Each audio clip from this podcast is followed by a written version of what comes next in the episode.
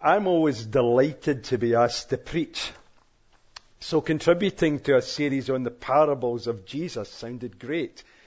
However, when I discovered that I had been allocated the persistent widow, my heart sank. And since, as since I was a child, I've never really found it all that straightforward. As we already heard from the Bible reading in Luke 18, 1 to 8, the story is on the surface very simple. As we already heard on, from the Bible reading in Luke 18, 1, the story is on the surface very simple. And Free Bible Images, is, which is a website which I thoroughly recommend, is, has actually got some excellent illustrations that I'm going to use. So I'd like to go through the story again with a bit of realistic interpretation. Luke, as we've heard, helpfully introduces this parable by telling us who Jesus told it to and why. Then Jesus told his disciples a parable to show them that they should always pray and not give up. And so Jesus said, In a certain town there was a judge who neither feared God nor cared what people thought.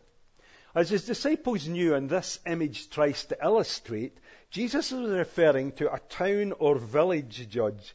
They didn't sit in a formal courtroom, but often under a simple canopy to shield them from the sun, perhaps with one or more assistants. Their role was to adjudicate on local civil disputes, not to apply the criminal law. This kind of local justice is probably still common in many parts of the world today. I don't know how they got the job, but these judges were clearly powerful people making decisions which greatly affected the lives of others. They would probably be open to bribery and corruption, just like happens today. Jesus doesn't paint a very positive picture of this judge. He only seemed to care about himself you couldn't be very hopeful of getting justice from a judge like this, could you? In this Jesus now introduces the only other character in the story, and there was a widow who kept coming to him with the plea, Grant me justice against my adversary. The judge was an important and powerful man in Jesus' time, as still true in much of the world today, a widow was about the least important and least powerful individual in society. Jesus didn't say she was poor, but that would have been expected. We're not told what the injustice she suffered was. Most probably, someone, perhaps a landowner or even one of her own family members, was treating her very badly. They were probably depriving her of land, an animal, property, or something which had belonged to her husband and should rightly have been hers. So the only option open to her was to get this judge to intervene in her desperate situation. Jesus poignantly describes the response she got. For some time, he refused. In other words, she got nowhere. We're not told if he even listened to her case. She likely couldn't, but certainly didn't bring a bribe. I suspect he probably did listen to at least part of her plea, but just couldn't be bothered to get involved. We're only told he refused, and that he did so for some time. For some time clearly indicates that she kept coming to him as this picture shows. I've put the Bible words in blue here to show that I'm just repeating them. And the same here to remind us of her recurring request. And here the judge's recurring response and her persistence in keeping coming back with the same request, which met with the same response from the judge time after time. But she kept coming with her um, passionate plea and coming, despite getting the same response. But Jesus goes on to say, so we've got some black text again, but finally he, the judge, said to himself, even though I don't fear God or care about what people think, the judge's use of Jesus' own words previous, the words Jesus used previously to describe him are an important reminder of the true character of this man. He knows what he's like. He hasn't been changed in the slightest by the widow's persistence. He still doesn't care about God or what anyone else thinks, and certainly not about true justice. Yet he says, because this widow keeps bothering me, I will see that she gets justice. He's, he's fed up with being hassled. He simply wants her to stop bothering him.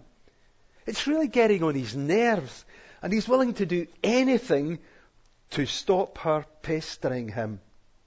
He goes on to say, so that she won't eventually come and attack me. Now, the Greek word the NIV translates as attack here apparently literally means give him a black eye. Although it's unlikely he was actually afraid of this dear woman attacking him physically, more probably it refers to wearing him out, as some translations put it. But it's surprisingly strong wording. We're still not told what the injustice was or how it was resolved, because actually that's really irrelevant. But it is obvious that he did properly listen to her plea this time, and instead of refusing her request and chasing her away as he'd always done before, he granted it. So she finally received the justice she so desperately needed and completely deserved. I've no doubt she would be absolutely thrilled. Wouldn't you? But what Jesus says next comes as a bit of a surprise. And the Lord said, Listen to what the unjust judge says. Wait, wait, wait a minute. Jesus is saying we should listen to an unjust judge? Listen to a guy who's a self serving, uncaring, irreligious rogue who only gave the widow justice because her persistence annoyed him and inconvenienced him. And the statement Jesus makes next also seems rather surprising. And will not God bring about justice for his chosen ones who cry out to him day and night? Will he keep putting them off? I tell you, he will see that they get justice and quickly. So, in saying this, is Jesus implying that God is like the unjust judge? Are we to conclude that the way to get God to respond to our requests is to keep bothering Him? And what does he mean when he goes on to say, however, when the Son of Man comes, will he find faith on the earth? Okay, John, I can kind of see why you weren't over the moon about being asked to preach on this parable. So how were Jesus' disciples and how are we to understand it? Well, as we saw earlier, we just need to read the Bible. Because Luke has already told us, then Jesus told his disciples a parable to show them that they should always pray and not give up. So we can stop even earlier and just go home now because there's nothing more to say. Because that's what the parable says. And if we don't get that, we're missing something. Because that's what Jesus wants us to learn this morning too. Well, as you'd expect, I'm not actually going to stop now. When I find a passage hard, I look at a Bible commentary for help. That's always a good idea. Sometimes, as in this case, I find that many commentaries also find the passage tricky and I'm usually comforted a little bit by that. But some commentaries I have are less likely to focus on difficulties in a passage, and one of these is this excellent Wiersbe, or I never know how to pronounce his name, Bible commentary. It was written by a very godly preacher in a style which many people find very helpful. Wiersbe argues, and, and I and all other commentators completely agree, that to understand this parable, we have to recognize that Jesus is making contrasts. Wiersbe suggests there are three contrasts. The first one is in verse 1, which is praying contrasted with giving up. The second contrast is in verses 2 to 5, which is the widow contrasted with God's people. And the third contrast is in verses 6 to 8, which is the judge contrasted with the father. So let's look at each of these in turn. The first one is praying contrasted with giving up. Wiersbe says, if we don't pray, we will lose heart and get so discouraged that we want to quit.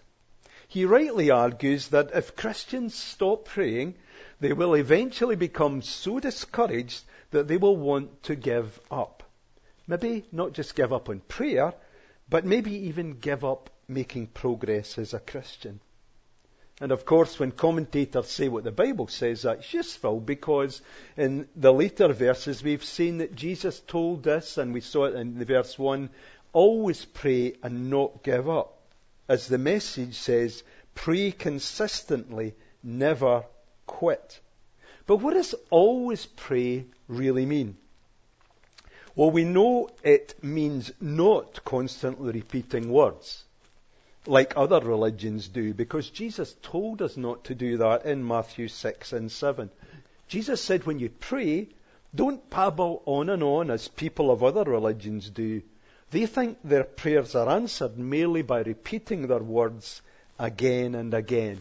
I'm tempted to call that parrot prayers. So clearly, by saying always pray, Jesus is not saying we should have parrot prayers. No, to always pray means that our prayer is natural, as natural as our regular breathing. Prayer should be automatic to us. It's like breathing, we instinctively do it, except if we are feeling ill or having a panic attack.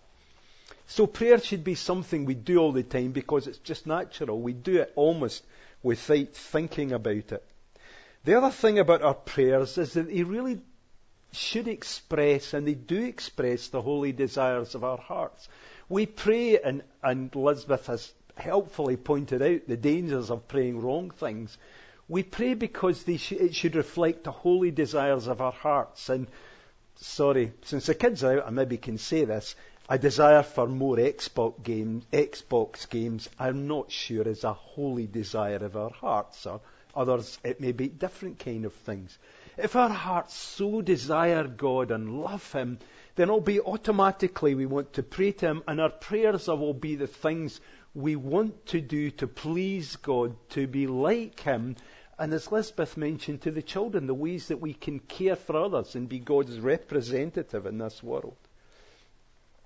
And also, always praying is about being in constantly in loving communion with the Father. It's not a situation where we appear in some situation where we don't know what to say because it's embarrassing. If we we worried, God doesn't want us to be worried about praying. So I, I hope that that's not a feeling today. You have to pray to a formula. You don't. We should be constantly in loving communion with our Father. Just like these people, these children who are always phoning their parents because they miss them they talk to them all their life and then maybe they talk to their husband or wife or whatever the situation is. It should be a close relationship and we're constantly in loving communion with Him.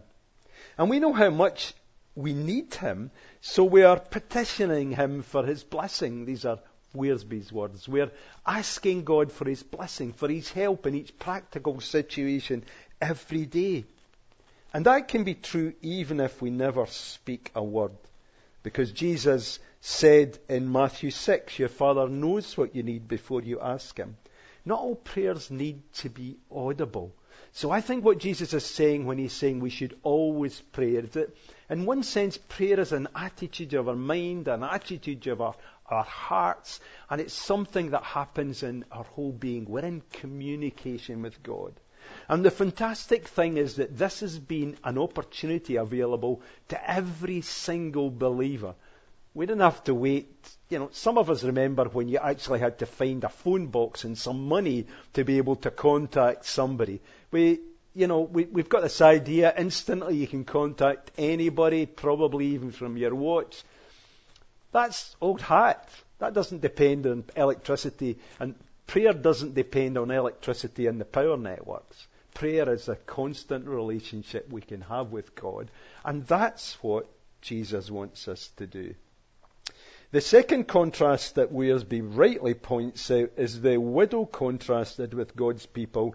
And he beautifully says, because we are not like her, we should be encouraged in our praying. What does he mean? Well, I've drawn up this table here. It shows a range of contrasts, and there are many more between the widow and us, who are God's people, if we have put our faith in Jesus. The widow was a stranger. She didn't know this guy. She had no relationship with him. She had very few rights. We are children of God. We are coming not to some useless judge. We're coming to a loving Father. She had no access. She had no right to get in in front of this guy. She had to wait in the queue. We have open access to God. We can pray any time. We can communicate with Him at any time, day or night. She was friendless. She had nobody to represent her.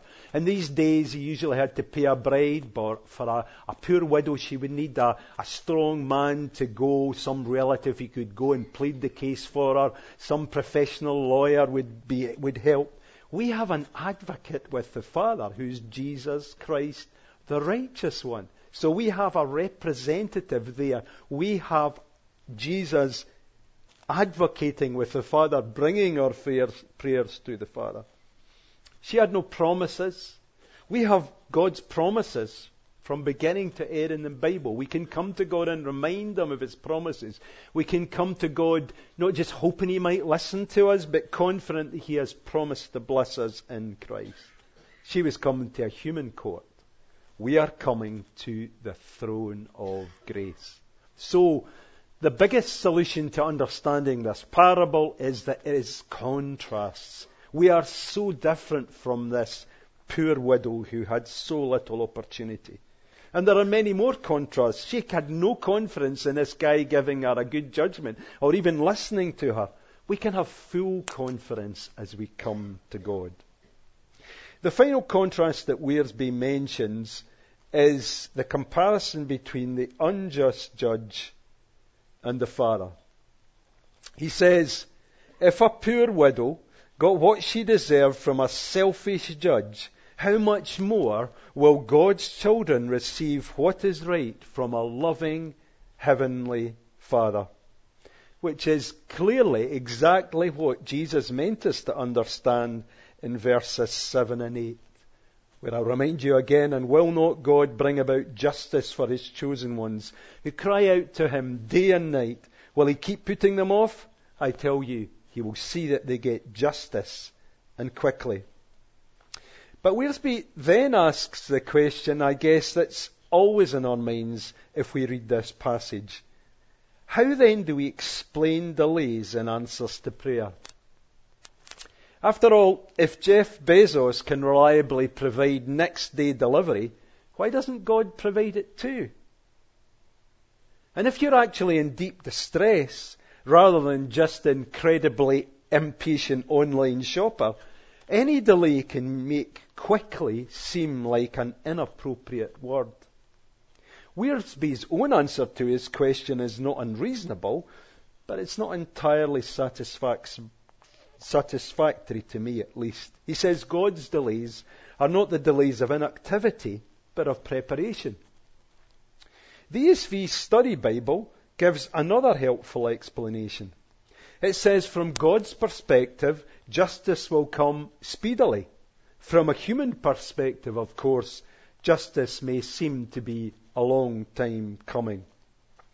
This most helpfully highlights the difference between God's eternal viewpoint and our typically very short term viewpoint. But a fuller discussion on how God answers prayer and about his delays, apparently, we need to look at the whole teaching of Scripture in this matter, which we don't have time for this morning. However, if we're considering any passage in the Bible, it's important that we pay careful attention to its exact wording and the overall context. As I put verses 7 and 8 back on the screen, you'll see that I have eventually, that I have again highlighted some of the wording here. Notice the double re- reference to justice. Notice the reference to who cry out to him day and night. Of course, justice is what the widow was constantly asking for. She wanted the judge to remedy a serious injustice she was suffering. So it seems likely to me that this is what Jesus assumes God's people will also be requesting in this section. Since the teaching of Jesus in the previous chapter, 17, has been dealing with future end times and his return, it seems to me likely that these circumstances are also being referred to here.